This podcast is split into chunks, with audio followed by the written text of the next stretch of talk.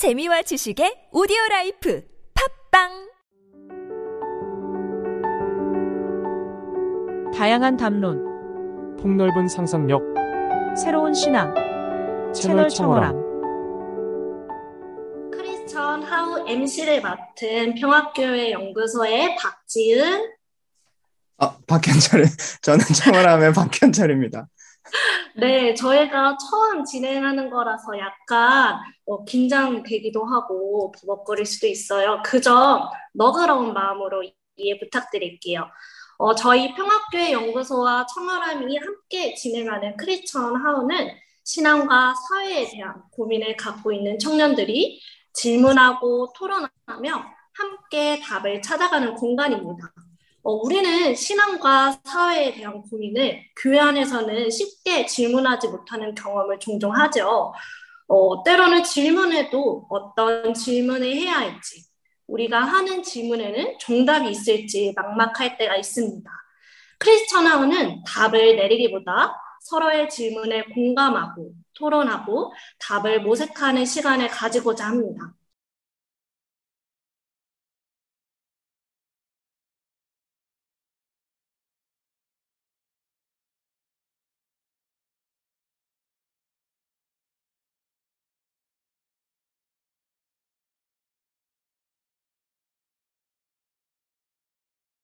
함께 이야기 나눌 분들을 소개할 건데요. 청년 패널 두 분이 생생한 이야기를 나누러 나오셨습니다. 크리스천 하우 방송을 보고 계신 분들께 자기소개 부탁드릴게요. 네, 안녕하세요. 저는 어, 고난 함께라는 사회선교 단체에서 일을 하고 있고 어, 청년 패널로 크리스천 하우에 함께 참여하게 된 김지혜라고 합니다. 반갑습니다. 안녕하세요. 저는 청월함에서 어, 병아리 간사로 일하고 있는 김재원입니다. 반갑습니다.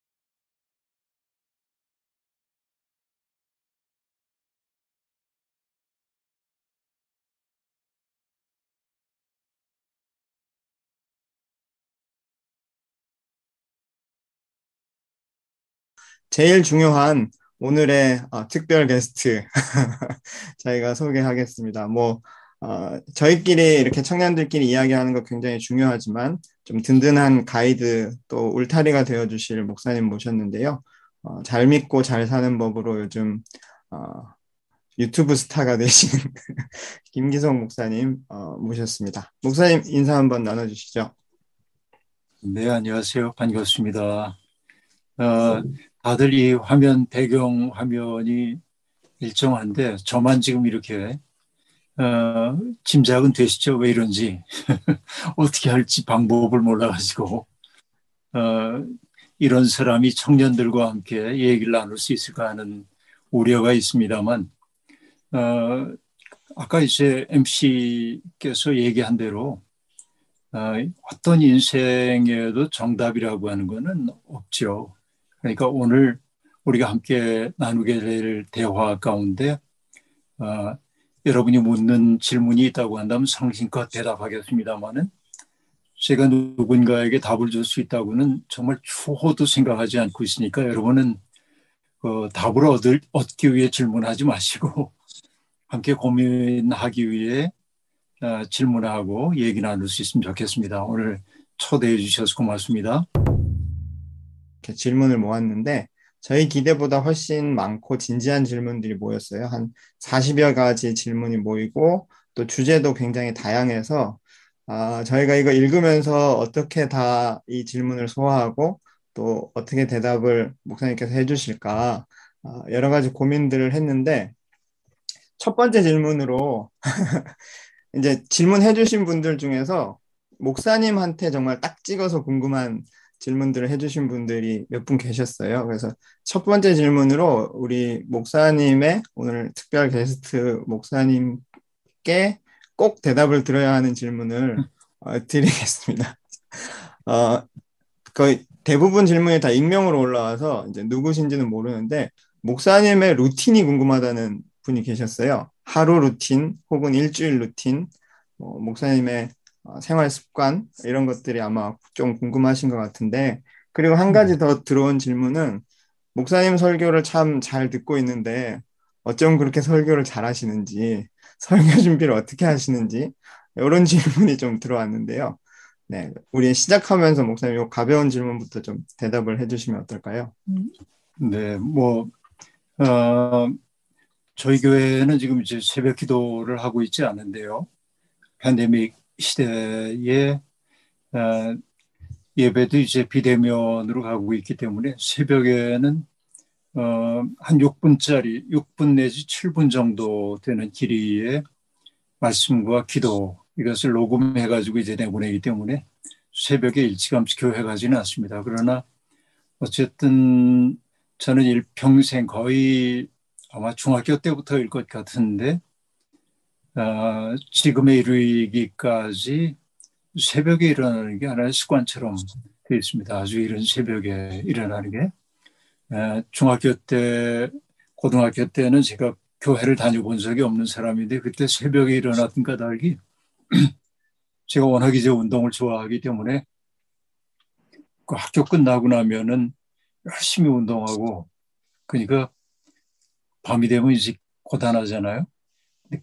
공부하고 싶은 마음도 늘 있었기 때문에 어, 새벽에 아주 이런 새벽에 일어나서 공부하는 게 이제 습관이었고 그러다 보니까 목사가 돼서도 새벽에 일찍 일어나는 게 이제 습관처럼 되어 있습니다. 그래서 어, 저는 아주 이른 새벽에 일어나서 어, 목사가 하는 일들을 하고 그리고 남는 시간들은 어, 책을 보기도 하고 또 글을 쓰기도 하고 이렇게 해서 어, 그렇게 지내다가 최근에는 제가 이제 좀 못하고 있는데 음, 몸의 건강 문제 때문에 약간 못하고 있는데 어, 아침에 한 시간 정도를 걸었어요 출근하기 전에.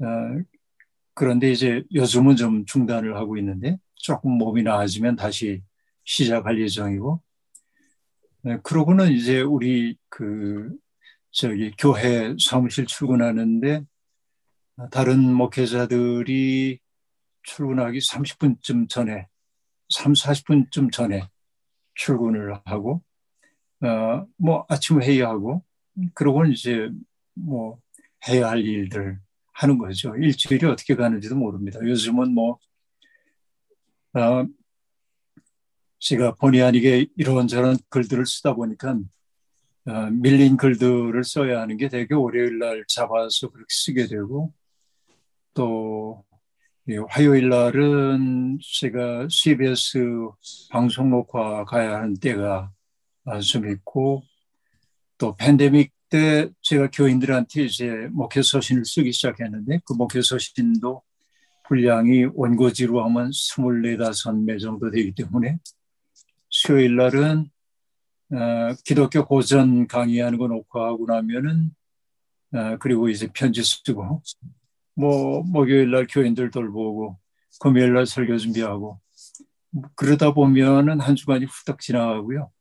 그러다 보니까 음 이제 목회 말년에 이르게 됐습니다. 이게 제 루틴이고 또 설교에 대한 질문을 해주셨는데 저는 한 번도 설교를 잘한다는 생각을 해본 적이 없고 에, 이건 괜히 하는 소리가 아니라 진짜 그리고 설교를 잘하기 위한 노력도 별로 해본 적이 없고 어, 이제 그렇죠. 다만 이제 언제나 그 저는 저 스스로에게 납득할 수 있는 이야기를 하려고 하기 때문에 언제나 실존적 질문에서 출발한 어, 그런 말씀 어, 거기에 이제 직면을 하지요. 그래서 어, 설교는 내가 누군가에게 선포한다기보다는 내가 나 스스로에게 묻고 답을 찾아가는 과정으로 작성되는 거 아닌가 하는 생각을 하고요. 평생 설교를 해왔지만은 언제나 난감합니다. 네, 오늘도 설교 준비했는데요. 네, 그런 마음이었어요. 목사님 설교 준비 설교를 잘해야 한다고 생각해 보신 적도 없고 잘하려고 노력해 보신 적도 없고 지금 혹시 이거 방송 보고 계시는 목사님들 계시면 어, 목사님 아니더라도 전도사님이나 사역자들 계시면 굉장히 절망스러울 이야기를 하셨는데 도발적인 질문이 있었어요. 목사님 말씀하신 내용과 비추어서 어, 목사님들의 설교가 일상과 괴리되어 있는 것 같고 뭐 잔소리처럼 들리고 오히려 사회생활을 시작하는 청년들 입장에서는 세상 물정 모르는 소리 같다 보이고 네, 이런 질문을 좀 하신 분들이 있거든요. 어, 그런 음. 설교를 계속 듣고 있어야 하는가. 근데 지금 음. 제가 들으면서도 목사님 지금 루틴이나 설교 준비하시는 부분들이 어떻게 보면 너무 이상적이고 어, 너무 모범생이고 이런 느낌도 좀 있는데 뭐 그런 부분에 대해서 목사님 설교자로서 또 좀 어떤 말씀을 해주실 수 있을까요? 실제로 이제 그 교인들의 일상적인 삶으로부터는 상당히 그 동떨어져 있기 때문에 그런 고민들을 해요. 이게 정말 내가 하고 있는 이야기가 현장에서 치열하게 살고 있는 사람들에게 어떤 의미가 있을까 하는 고민들을 늘 하죠. 왜냐하면은 아, 교회에서 늘 만날 때 내가 교인에 대해서 갖고 있던 인상과 또 직장으로 신방을 갔을 때 그 교인은 전혀 다른 사람이에요.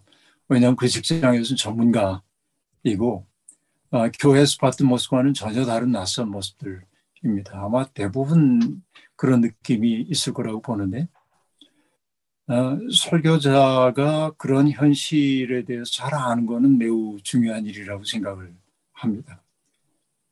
그러나 그것만은 또 아니다 하는 생각이 또 늘 있죠. 왜냐하면은 설교라고 하는 게 어, 현실에 기반한 것이기도 하지만은 초월의 관점에서 우리가 지향해야 할 삶에 대한 이야기를 끝없이 하는 거죠.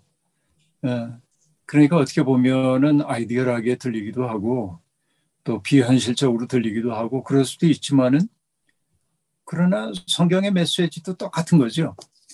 어, 제국의 지배를 받고 있던 사람들에게 어, 전혀 다른 세상의 꿈을 꾸자고 얘기하는 그 성경 이야기는 굉장히 낯선 이야기일 수밖에 없습니다. 이것이 설교자들의 운명이라고 생각하고 그러나 어, 삶의 모호함과 복잡성을 이해하기 위해서 목사들은 음, 교인들의 삶의 자리를 잘 살피고 그분들과 대화도 해야 하고 또 직접 경험을 하지 못한다고 한다면은 어, 그런 문제를 다루고 있는 소설가나 혹은 인문학자들을 통해서라도 세상을 이해하는 그런 툴들을 좀 많이 갖고 있는 건 필요하다는 생각을 들고, 네, 설교는 기본적으로 잔소리처럼 들릴 수 있어요. 네, 아니 설교에 대해서 이야기를 해주셨는데 재밌는 댓글들이 좀 올라왔어요. 그 네.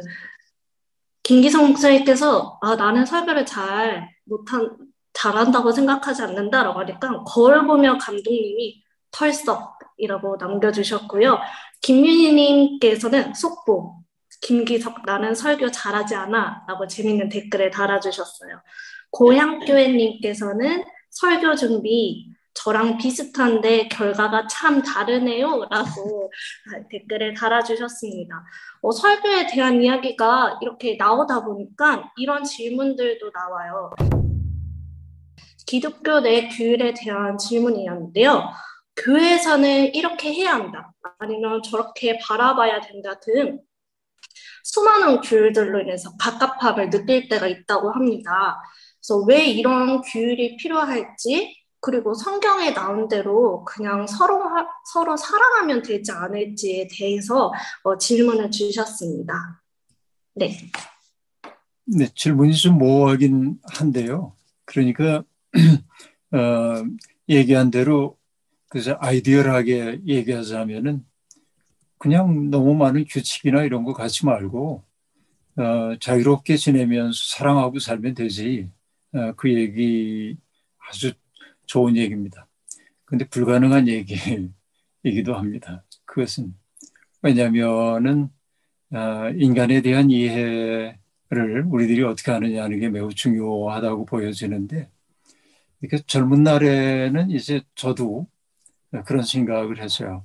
어, 사람을 우리들이 대체로 다 이해하고 있다. 인간은 선한 의지를 가지고 있고 합리적으로 설득하게 되면은 삶이 변화될 거다. 뭐 이런 생각들을 갖고 있었습니다. 그러나 점점 느끼게 되는 것은 사람은 어떤 그 합리성에 의해 움직이지는 않는다. 그 인간을 규정하고 있는 것들은 대개는 어, 자기 중심성이고 어, 그걸 다른 말로 얘기하자면은 어, 자기 이익을 최우선의 관심사로 두고 살고 있기 때문에 그러니까 모든 개인들은 저마다 우주의 중심이지요. 그러니까 그런 개인들이 만들어내고 있는 삶이 아이디얼하게 우리가 생각하듯 사랑의 관계, 뭐 이런 관계를 유지한다는 것은 매우 어려운 상황 같아요. 그 때문에 우리가 어, 결국은 신앙생활을 한다고 하는 것은 자기를 초월하는 그런 삶을 배우기 위한 것인데, 그러니까 어, 나의 이익을 채우고 싶어하는 것이 인간의 기본적 욕망이라고 한다면 어, 그런 욕망을 넘어서서 나의 욕구를 조금 제한하면서 조금 어려움을 겪고 있는 사람들을 위해 어, 내가 가진 가능성들이나 기회들을 함께 나누어 줄 수 있는 삶을 훈련해 가는 거죠. 그것은 홀로 개인의 윤리로 되는 것은 아니고 공동체 속에서 우리들이 때때로 갈등을 엮기도 해가면서 조금씩 조금씩 배워나가는 과정이 아닌가 생각하고 세상의 모든 것들은 훈련되지 않으면은 자연 상태로 돌아가도록 그렇게 되어 있습니다. 그러니까 교회는 때때로 교, 어, 교율들이 좀 필요하지요. 네, 그게 너무 이제 사람들을 옥죄는 틀이 되어서는 안 되지만은, 네. 그러니까 우리가 예수님도 율법주의를 어, 율법주의자들에 대한 비판을 많이 하셨지만은 율법 그 자체를 부정하지는 않았거든요. 네, 그렇게 보면 될 것 같아요. 목사님 말씀 들으니까 든, 든 생각인데 그러면 규율 그 교회의 규율들을 통해 사랑하는 방법을 훈련해 나가는 건가라는 생각이 들었어요. 그렇게 이해를 할 수 있을까요? 어, 사실은 누군가를 이제 이웃들을 사랑하라고 교회가 끝없이 얘기하고 있는데 사랑을 어떻게 해야 되는지 잘 모르거든요.